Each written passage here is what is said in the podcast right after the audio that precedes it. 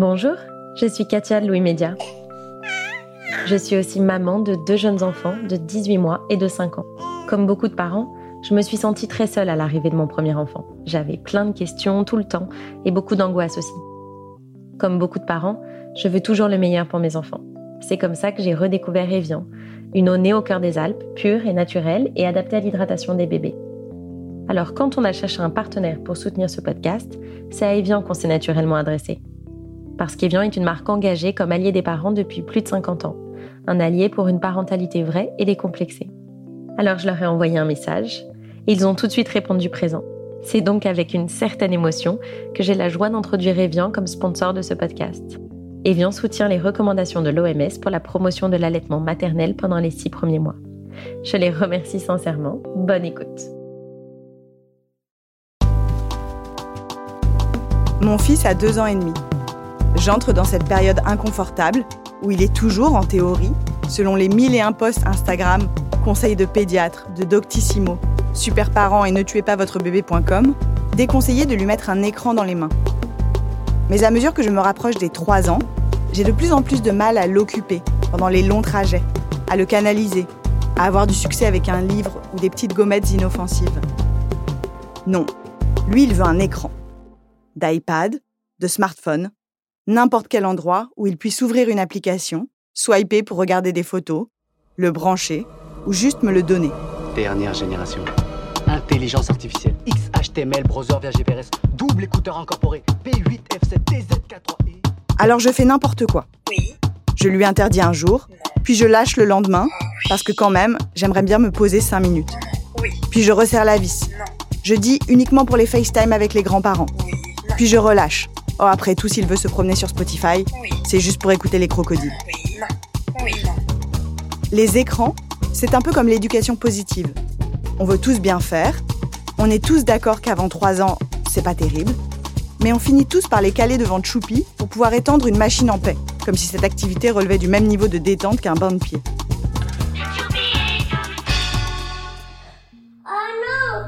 Est-ce que je risque vraiment de causer des dommages irréversibles sur le développement du langage d'Abel? Son développement moteur, son attention, sa relation aux autres? Et est-ce que j'encours les mêmes risques en le mettant devant la télé qu'en lui laissant manipuler mon portable quotidiennement? Et puis moi, je suis constamment sur mon téléphone. Et à lui, je lui propose un livre. Et parfois, je me dis juste, mais si de toute façon, tous ces enfants sont destinés à devenir des ados scotchés à leur console pendant les vacances, franchement, à quoi bon? Pas d'écran avant 2, 3, 4 ans. Qu'est-ce que ça change? Je suis Marine Revol, bienvenue dans Fête des Gosses. Faites des gosses Faites des gosses. Faites des gosses.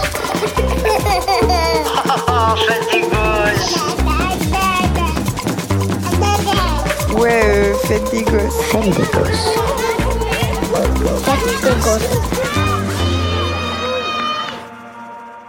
Alors je crois qu'il y a énormément de personnes qui ne se rendent pas compte de l'impact des écrans. Moi-même, si on me l'avait dit il y a 15 ans, j'aurais peut-être rigolé un peu. Euh, D'accord, on sait bien que c'est pas très bon de passer l'après-midi devant la télé, les enfants ont besoin de sortir dehors, de jouer, mais jamais j'aurais imaginé, personne et encore des gens, je pense, pensent comme ça, que 4 heures de dessin animé par jour pour un enfant puisse euh, impacter et entraver à ce point son développement. Anne-Lise Ducanda est médecin de PMI, Centre de protection maternelle et infantile, lanceuse d'alerte, autrice de Les tout petits face aux écrans et membre fondateur du CAUSE, collectif surexposition écran. J'arrive donc chez elle pour avoir une discussion sur comment bien utiliser les écrans. Et pourtant, elle a commencé par comparer les écrans à la nocivité du tabac. Oui, parce qu'il a fallu des années pour euh, qu'il y ait un consensus et que les pouvoirs publics euh, puissent euh, légiférer sur euh, un produit qui impacte euh, la santé euh, de la population. Or, nous avons là un produit relativement euh, récent, certes, dont on se rend compte, les études le montrent, et les professionnels de terrain comme moi, qui voyons des enfants se exposer tous les jours, que ça impacte euh, la santé psychique, physique euh, de l'enfant. Et on attend effectivement euh, que les pouvoirs publics puissent faire des campagnes, comme pour le tabac, et puis légiférer pour protéger les enfants. Anne-Lise Ducanda m'explique qu'en 15 ans, elle a constaté une dégradation de l'état du développement général des enfants, et elle le lie aux écrans. Mais nous sommes aussi une génération de plus en plus attentive au bon développement des enfants. On pourrait seulement commencer à percevoir des troubles que l'on ne diagnostiquait pas jusqu'à maintenant.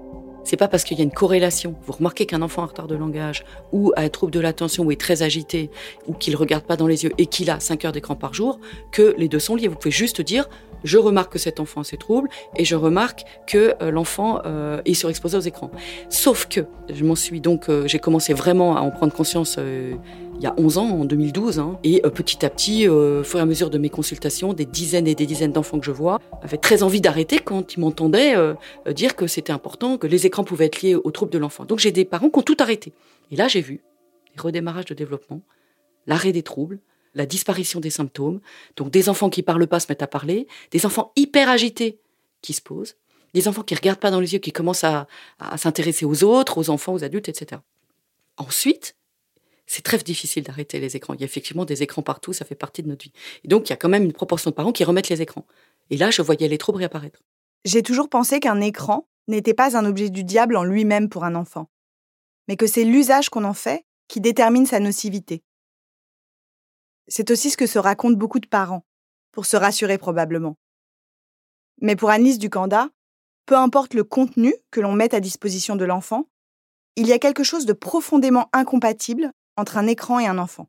Justement, certaines personnes qui essayent de, comment dire, d'empêcher euh, que notre alerte de santé publique euh, puisse prendre l'ampleur qu'elle mérite, en disant oh, mais l'écran c'est pas dangereux. C'est pas l'écran qui est dangereux, c'est l'usage. Et donc, il faut parler, selon eux, d'usage problématique. Or, absolument pas. L'écran est dangereux en lui-même parce que les activités sur écran ont deux caractéristiques elle capte l'attention réflexe de l'être humain, qu'il ait 6 mois ou qu'il ait 12 ans ou que ce soit un adulte, puisque nous avons deux systèmes d'attention dans le cerveau. L'attention réflexe qui nous permet d'échapper au danger, c'est-à-dire que si un bruit, un mouvement, un clignotant, des lumières, vous ne pouvez pas faire autrement que de tourner la tête. C'est ce qui nous permet d'échapper au danger. C'est exactement cette attention que stimulent les écrans. Ça bouge, ça fait du bruit. On ne peut pas faire autrement que de regarder.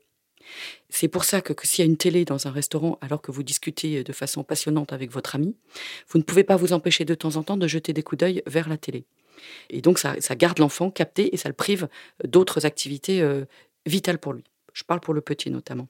Et puis la deuxième caractéristique des écrans, qui fait que c'est pas du tout une activité comme une autre pour un enfant, c'est que ça offre au cerveau humain ce qu'il adore et recherche, c'est-à-dire du plaisir sans effort les jeux vidéo, les dessins animés, les réseaux sociaux avec les likes, les jeux éducatifs qui récompensent l'enfant, waouh, bravo, qui envoient des cœurs, etc.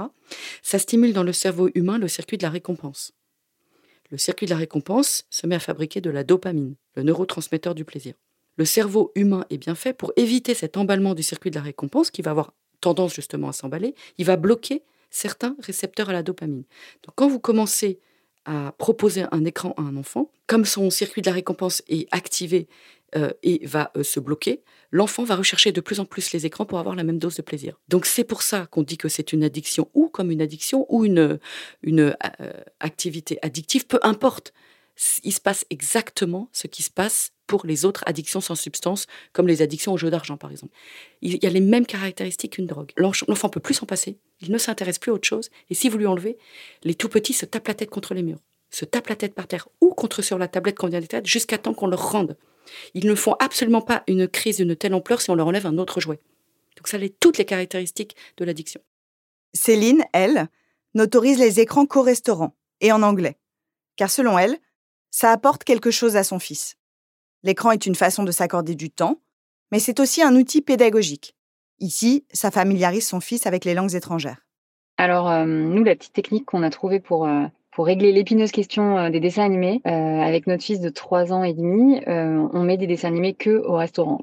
Du coup, il réclame tout le temps euh, d'aller au restaurant, mais c'est pas parce qu'il aime euh, la bonne bouffe, même s'il est bien content d'avoir des frites. Mais c'est avant tout pour pouvoir regarder la patte patrouille. Et j'avoue que nous, pendant qu'il est absorbé par cet écran euh, diabolique, on est assez contents tous les deux de pouvoir parler sans avoir une petite voix qui nous interrompt, de pouvoir voilà discuter tranquillement. c'est un peu horrible à dire, mais avec des gros guillemets aussi profiter de notre déjeuner. Voilà. Et ce qui est pratique aussi, c'est que du coup, ben, le restaurant, c'est pas un tunnel de dessin animé comme si tu étais euh, chez toi euh, sur le canapé. il y a un début, il y a une fin, et donc au moment où on éteint l'écran, il n'y a pas de crise, il n'y a pas de larmes, il n'y a pas de drame, parce qu'il sait en fait que le restaurant, une fois qu'on a terminé de manger, on s'en va, et que donc il sait avant même qu'on commence qu'il y aura une fin, et du coup c'est moins douloureux pour lui, j'ai l'impression. On a une deuxième petite technique aussi pour euh, essayer de limiter son intérêt pour les écrans, c'est euh, de mettre des dessins animés en anglais lui, il a, il a fait une année là dans une école Montessori bilingue, donc il a une maîtresse qui lui a parlé anglais toute l'année. Donc, il a appris des mots, euh, il commence à savoir dire des choses, à compter, etc. Et donc, du coup, on s'est rendu compte que déjà, euh, ben, il enrichissait, euh, non, allez, il n'enrichit pas son vocabulaire parce qu'il est quand même petit pour l'instant. Mais on va dire qu'il maintient son oreille à ces sons-là en anglais et surtout, comme il comprend pas tout non plus, il a quand même tendance à s'en lasser plus vite. Donc voilà, pareil, quoi, au bout de quelques épisodes, on sent qu'il est un peu euh, moins absorbé. Et voilà, et on a trouvé que c'était pas si mal. Ça, c'est typiquement ce que j'avais tendance à considérer comme un bon usage de l'écran. Mais selon Annelise Ducanda, c'est un piège. Peu importe qu'un dessin animé soit en français ou en anglais, il utilise des dispositifs pour capter l'attention et qui rendent les enfants accros. Notamment parce que beaucoup de dessins animés, comme Peppa Pig pour les versions anglo-saxonnes qui nous rassurent, sont trop rapides ça bouge, ça fait du bruit, et l'enfant n'arrive plus à s'en défaire. Donc vous voyez que l'écran, les activités qu'on fait sur l'écran, donc l'écran est dangereux en lui-même, puisqu'il utilise des dispositifs pour capter notre attention, ce que n'utilise pas, ce qui n'est pas le cas d'une poupée, d'une voiture, euh, d'un livre, euh, d'une dinette, euh, d'un Monopoly. Donc les messages trompeurs pour les parents, c'est l'écran n'est pas dangereux, c'est l'usage qu'on en fait. Et il y a des usages intéressants. Donc les parents se disent, il y a des usages intéressants, moi je suis un bon parent, je vais faire ce qui est bien pour mon enfant. L'autre euh, message dangereux, c'est, de toute façon, il y a des écrans partout maintenant, on ne peut pas y échapper. Donc il faut faire des activités adaptées et pédagogiques positives pour votre enfant. Mais pour un petit, il n'y a aucune activité qui est positive pour lui quand il est petit. Parce que le petit, il a deux besoins essentiels. Interagir avec des humains de façon fréquente et de qualité, surtout avec ses parents, avec qui il doit s'attacher, construire cette relation d'attachement qui est vitale pour lui, et explorer le monde réel, avec tout son corps et tous ses sens, le monde réel en trois dimensions. La MILDECA, Mission interministérielle de lutte contre les drogues et conduites addictives, répertorie elle aussi les écrans parmi les substances addictives dont il faut protéger nos enfants. Ce que m'a expliqué Annelise Ducanda, c'est qu'en tant qu'adultes, nous avons une capacité d'autorégulation que n'ont pas les enfants. Si on est capable de s'arrêter spontanément au bout de 25 minutes, le cerveau immature d'un enfant en est incapable. Et c'est ce qui explique les crises auxquelles les parents font face quand vient le moment d'éteindre un écran. Le problème, c'est que nous sommes nous-mêmes dépendants de nos écrans. Selon le dernier baromètre du numérique, notre temps d'écran s'élève en moyenne à 32 heures par semaine, presque un temps plein. Et donc, à chaque fois que j'ai mon téléphone dans les mains et que je le refuse à Abel, je me demande bien comment son petit cerveau peut s'y retrouver. Ne tombe pas là-dedans, ça peut devenir une vraie drogue. Vraiment C'est aussi le cas de Raphaël. La règle qu'elle et son conjoint se sont fixée, c'est pas d'écran avant 3 ans. Billy, elle a seulement euh, un an et demi, donc elle est toute petite encore. Mais euh, c'est une discussion qu'on a eue déjà pendant la grossesse. Hein, on se disait, euh, que les écrans c'était quelque chose qui nous faisait peur, sûrement parce qu'en fait euh, nous on y est euh, vraiment euh, bah, accro, je pense, très souvent sur nos portables tous les deux. Ça crée des situations un peu ubuesques parce qu'en fait c'est c'est assez paradoxal. Moi je suis vraiment accro à mon téléphone et je le sais, enfin j'ai un vrai problème. j'ai vraiment du mal à pas regarder mon portable. Enfin parfois voilà, je me surprends en train de de d'ouvrir des applications de manière totalement euh, compulsive euh, alors que je l'ai fait cinq minutes avant, enfin même pas deux minutes avant. Et donc je pense que la, la situation un peu ubuesque que ça crée, c'est que ben ma fille me voit vraiment tout le temps euh, sur un écran alors que elle n'a jamais regardé un écran et que je tiens vraiment à cette règle. Euh, après, j'ai un peu le même principe pour la bouffe, euh, c'est-à-dire que je sais que moi j'ai tendance à, parfois manger euh, de la merde. On peut avoir des tendances à grignoter ou à se commander des trucs un peu gras. Et de la même manière que pour les écrans, je veux pas que ma fille avant ses deux ou trois ans euh, goûte des trucs sucrés industriels. Donc euh, pour l'instant, je trouve vraiment que c'est pas infaisable de jouer avec elle, de lui donner des livres, de lui donner d'autres trucs, des jouets un peu interactifs. Enfin voilà, c'est vraiment pas quelque chose qui me paraît impossible à réaliser de pas la mettre devant un écran avant trois ans. Après, euh, quand on devient parent, on ne juge plus les autres parents et leur façon de faire. Avant, quand je voyais euh, des parents qui mettaient leurs enfants très jeunes devant des écrans, je trouvais ça vraiment aberrant. Et maintenant, je me dis qu'ils font comme ils peuvent. Est-ce que c'est le contenu, la vidéo qui est nocive? Ou est-ce que la lumière d'un écran allumé, par exemple une télé mise sur pause, comporte elle aussi un danger? Ce dont on est sûr, c'est que la privation des besoins essentiels, dont parlait Anne-Lise Ducanda, est liée au contenu d'une vidéo. Mais la deuxième partie du danger, la lumière de l'écran donc, reste hypothétique. Certains chercheurs émettent la possibilité qu'être soumis à des shoots visuels ou sonores créerait de mauvaises connexions dans le cerveau qui prendraient la place des bonnes. Mais sur ce plan, rien n'est prouvé scientifiquement. La première exposition, c'est l'enfant face à l'écran directement. Un quart d'heure par jour en dessous de 6 ans, il n'y aura pas d'impact sur son cerveau. Et pour certains, 30 minutes, il n'y aura pas d'impact. Hein, on est d'accord. Mais plusieurs heures d'écran par jour, oui, il y a un impact. La deuxième exposition indirecte, c'est la télé allumée en arrière-plan dans la même pièce que le petit. Encore une fois, si dans toute la journée, il est gardé à la maison, la télé reste allumée une demi-heure, ça n'aura pas un impact de plusieurs heures. Mais il y a énormément de familles qui, par habitude, qui par besoin, parce qu'ils l'ont eu petit par exemple, euh, laissent la télé allumée toute la journée ou presque toute la journée. Et vous connaissez le pourcentage de familles en France? C'est 50%. C'est un chiffre qui est vieux de 6 ans, donc c'est peut-être encore plus maintenant. Une famille sur deux en France laisse la télé allumée toute la journée, même si personne ne la regarde. Et la troisième exposition indirecte, impact indirect, auquel on pense encore moins, et dans le collectif Cause, on s'est euh, sensibilisé à ça depuis quelques années. Hein. C'est la technoférence. C'est l'outil des adultes en présence de l'enfant. C'est l'interférence de l'outil numérique entre le parent-enfant. Si l'enfant n'est pas du tout sur les écrans, mais que son parent est fou de jeux vidéo, il joue 8 euh, heures par jour, et la maman, elle adore être sur les réseaux sociaux. Euh, toutes les minutes, elle envoie un petit message où elle poste un truc. Ben, l'enfant, il est privé de ses besoins essentiels, c'est-à-dire une interaction fréquente et de qualité avec ses parents. Et quand il explore il peut le faire que s'il est sécurisé effectivement par la relation d'attachement qui n'a pas pu se créer à cause des des parents. Et puis, pareil, l'enfant, quand il euh, explore le monde, euh, il a besoin qu'on lui parle. Or, si les parents sont captés par leurs écrans, ils ne parlent pas assez à l'enfant. Et puis, pour activer euh, les capacités d'intention, pour les développer, on a aussi besoin du parent. L'enfant, il va encastrer deux petits cubes. Puis, vous savez, sa capacité d'attention focalisée, concentration, qui est l'opposé de ce dont je vous ai parlé tout à l'heure, l'attention réflexe, euh, et eh ben l'enfant, il a besoin euh, d'un adulte à côté, d'un grand à côté, qui va lui dire Attends, il reste un cube, on n'a pas mis encore celui-là. Oh, mais qu'est-ce que papa est fier, il est content d'être avec toi. Et tout ça aide l'enfant à rester de plus en plus sur une activité et d'augmenter sa concentration.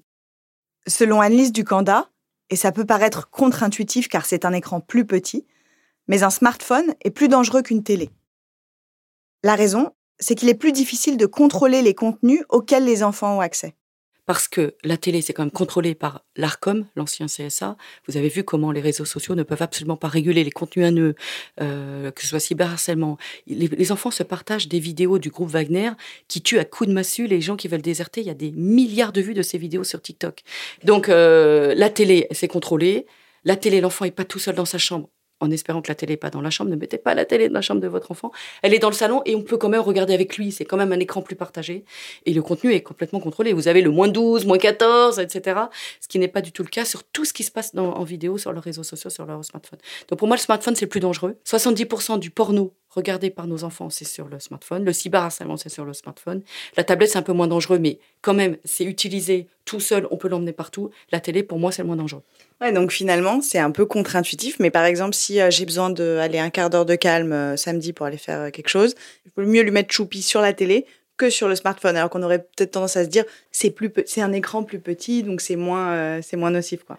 Alors tout à fait, et en plus vous mettez votre enfant devant Choupi, il va scroller, il peut arriver sur des choses très choquantes pour lui alors qu'il a commencé avec un petit Choupi. Parce qu'avec le système de YouTube, j'avais un enfant de 4 ans avec qui la maman avait mis un dessin animé de course de voiture.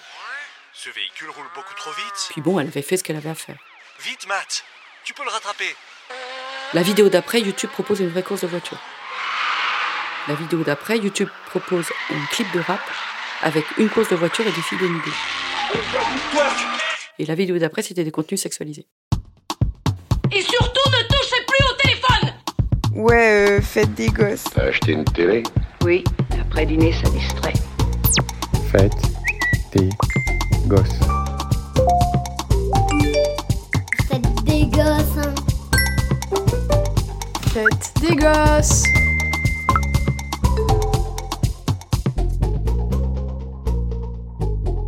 Je sens bien que depuis le début de cet épisode, que vous avez probablement lancé pour vous rassurer sur votre utilisation des écrans avec vos enfants, ça ne va pas trop dans votre sens. Et moi non plus, ça ne va pas dans mon sens. J'aime pas trop beaucoup ça. Mais au fil de la discussion avec Annelise Ducanda, j'ai compris quelque chose. Les alertes sur les dangers des écrans concernent les enfants qu'on dit surexposés. Selon la dernière enquête Ipsos de février 2022, les enfants âgés de 0 à 2 ans ont en moyenne 3 heures d'écran par jour, sans compter la télé en arrière-plan.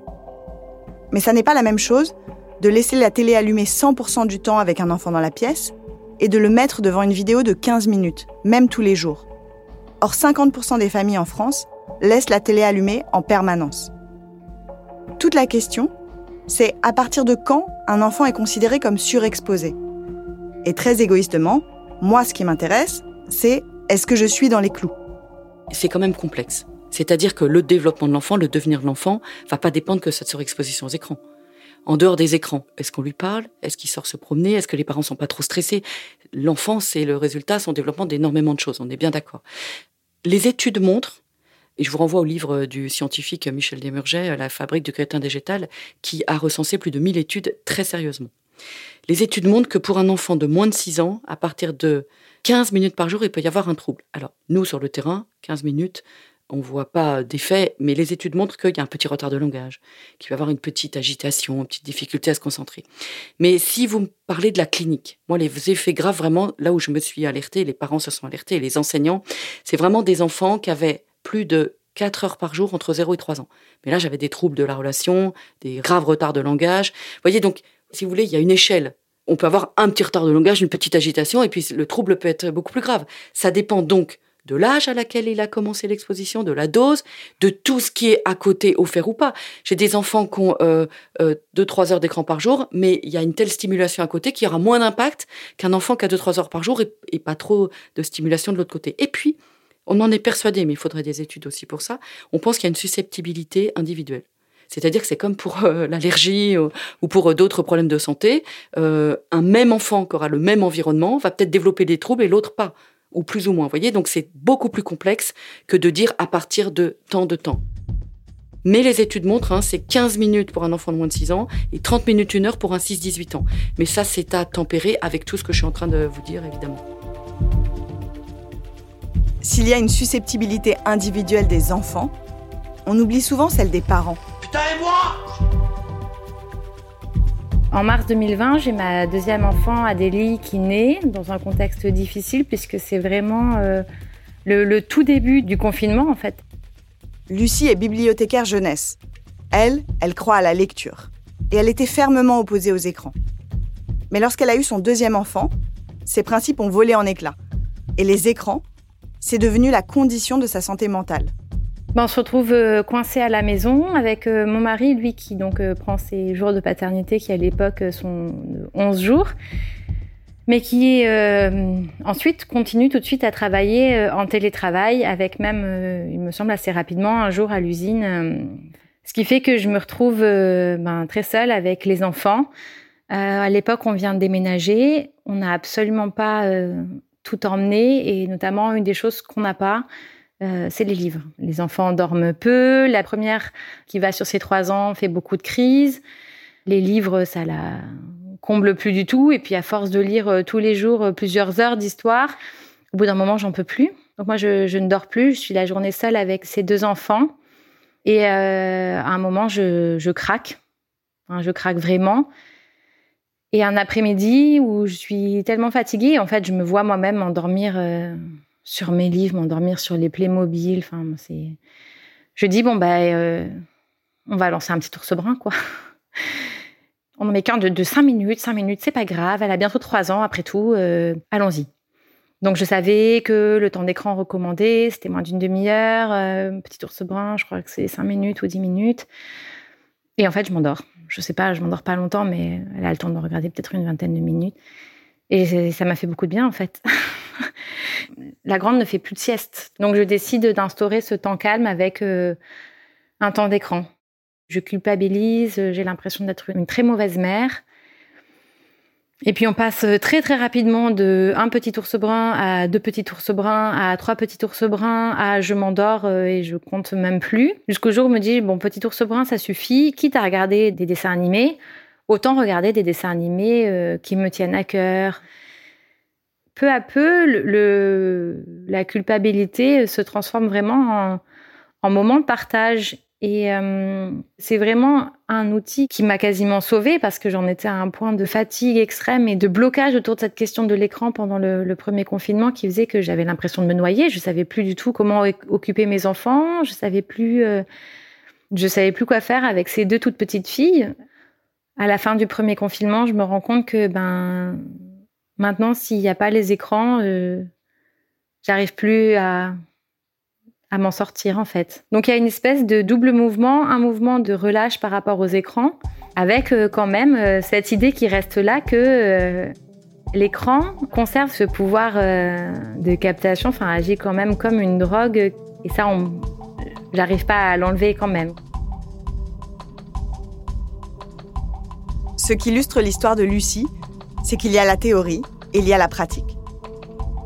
Il y a un mois, je suis partie en week-end seule avec mon fils. Au retour, on avait deux heures de train de prévu, donc pas vraiment de quoi m'inquiéter. Et puis une demi-heure après le départ, le train s'arrête.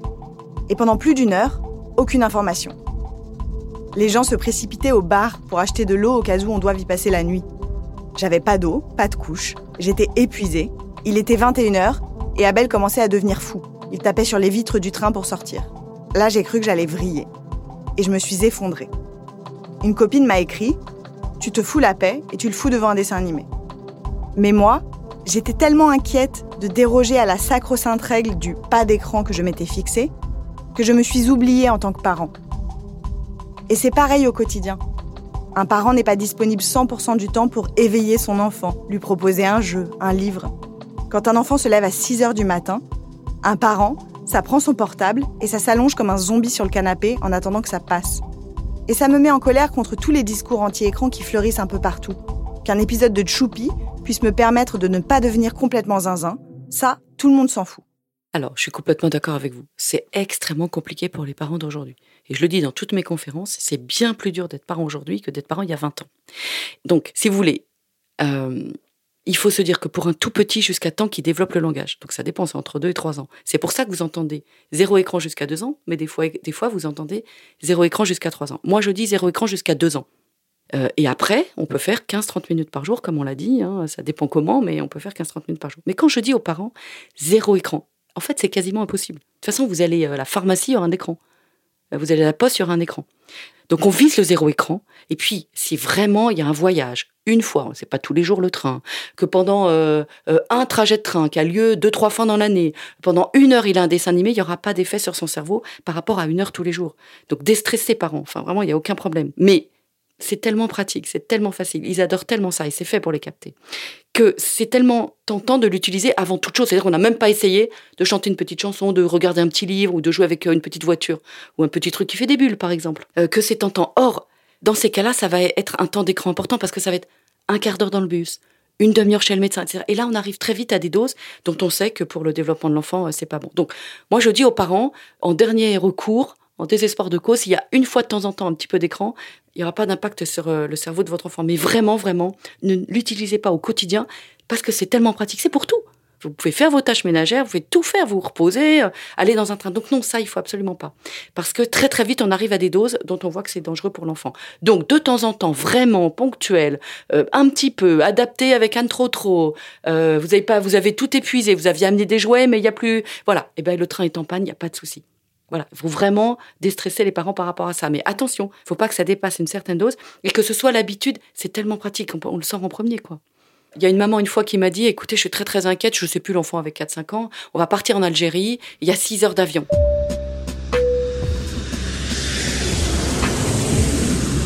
J'ai écouté madame.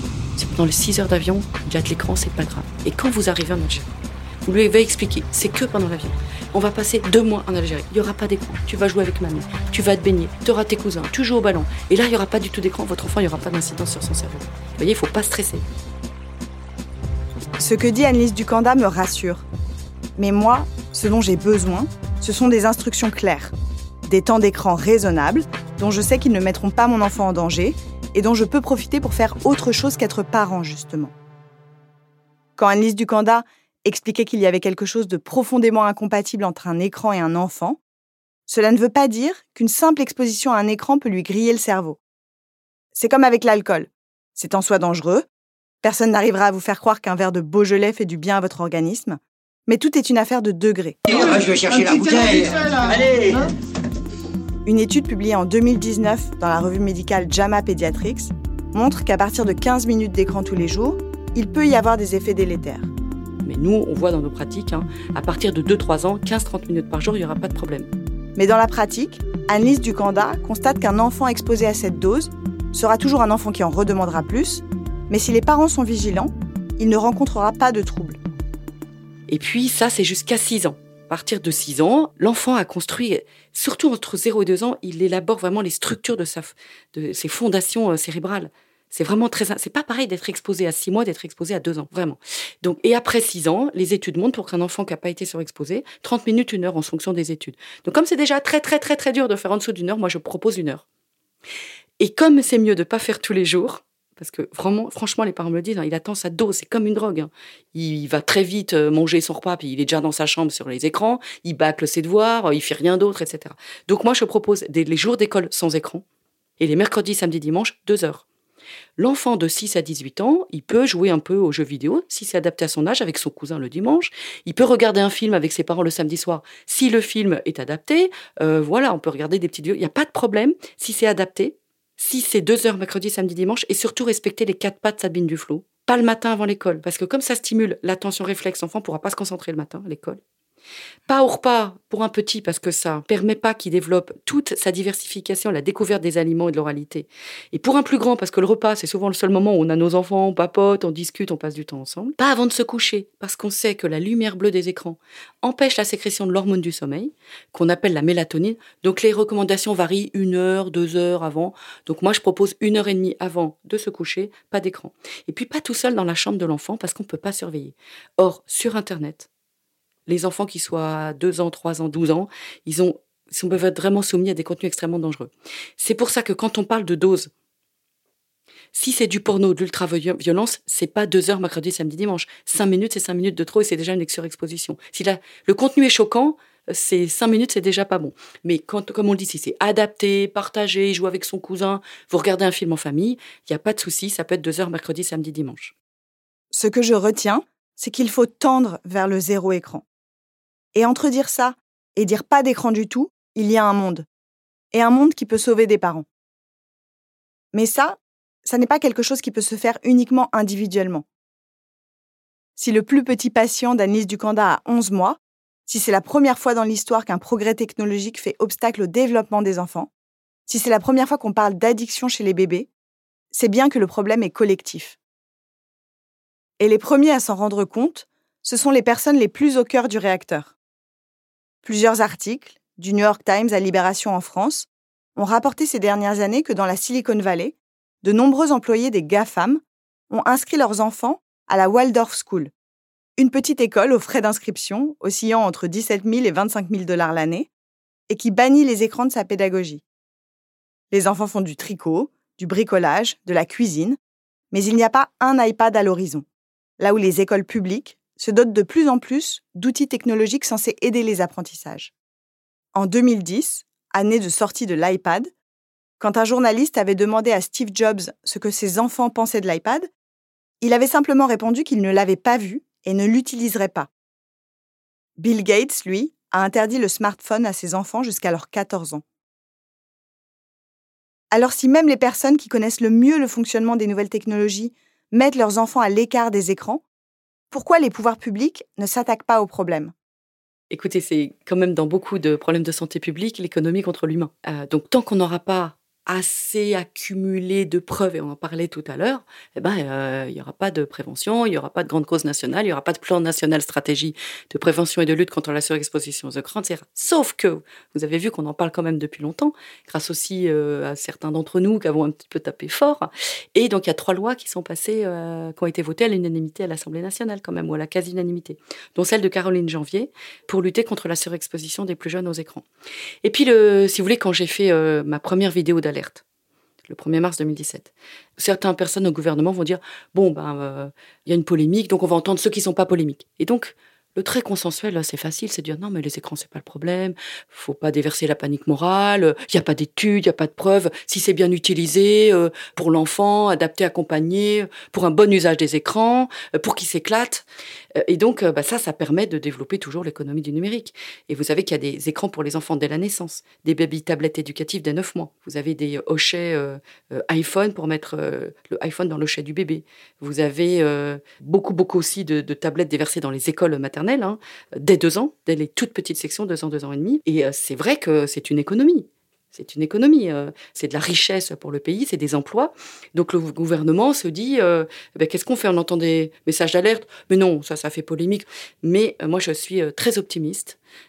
J'y crois. Je pense qu'au gouvernement, il y a des gens qui ont compris que c'est un vrai fléau de santé publique et que c'était pas de la faute des parents. Les parents, ils sont vraiment désespérés, paniqués. Ils ont du mal à gérer ces écrans. C'est très compliqué les députés sont eux-mêmes parents ou grands-parents.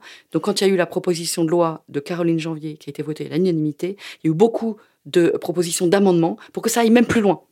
Par exemple, elle ne demande pas l'interdiction des écrans en école maternelle. Alors, un enfant de 2 à 5 ans, il n'y a pas besoin de tablette pour apprendre. Ils en ont en plus déjà tellement chez eux. Il a besoin de manipuler, d'interagir avec les autres, de vivre dans un monde réel. Donc, euh, les pouvoirs publics, moi j'ai bon espoir. Je pense qu'on est en train d'y arriver. Des études qui pourraient faire bouger les pouvoirs publics, il y en a. Santé publique France démontrait déjà en 2020 que les enfants âgés de 3 ans et demi à 6 ans et demi, qui regardaient des dessins animés le matin, avaient plus de chances de développer des troubles primaires du langage. Mais selon Annelise Ducanda, il en faudrait plus pour que l'on prenne collectivement la mesure du danger.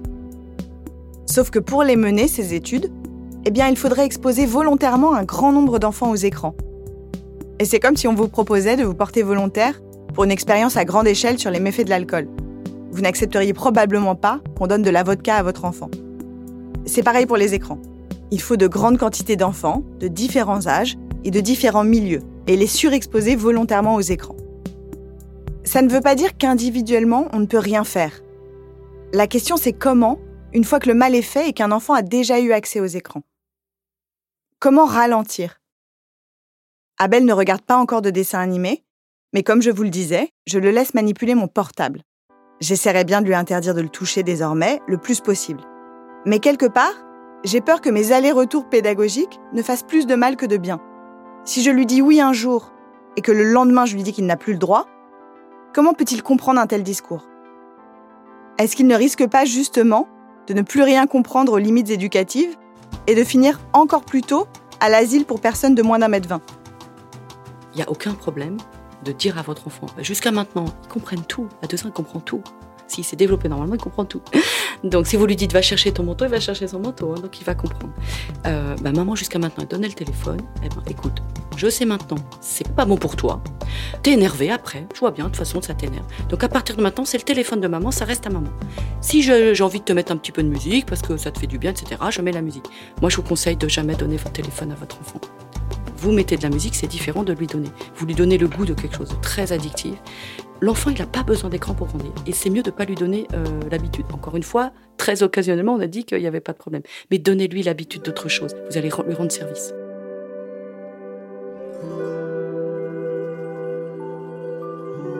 Je suis Marine Revol et vous venez d'écouter Fête des Gosses.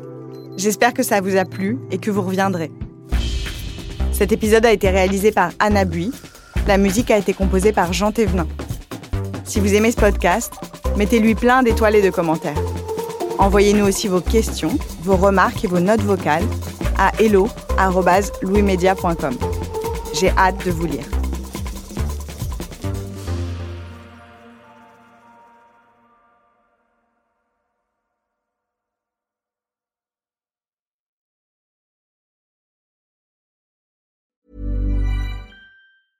Okay, I have two new obsessions that I need to share with you. Impress No Glue Press On Manis and Impress Press On Falsies Lashes. Trust me, these are getting ready game changers. Both require no glue, so there is no damage to your natural nails and lashes, no mess, and no annoying dry times. Just one step and you're done. Boom instant glam. Visit impressbeauty.com slash presson and use code PRESSON25 at checkout for 25% off Impress Manicure and Press-On Falsies. When you make decisions for your company, you look for the no-brainers. If you have a lot of mailing to do, stamps.com is the ultimate no-brainer. Use the stamps.com mobile app to mail everything you need to keep your business running with up to 89% off USPS and UPS. Make the same no-brainer decision as over 1 million other businesses with stamps.com. Use code program for a special offer. That's stamps.com, code program.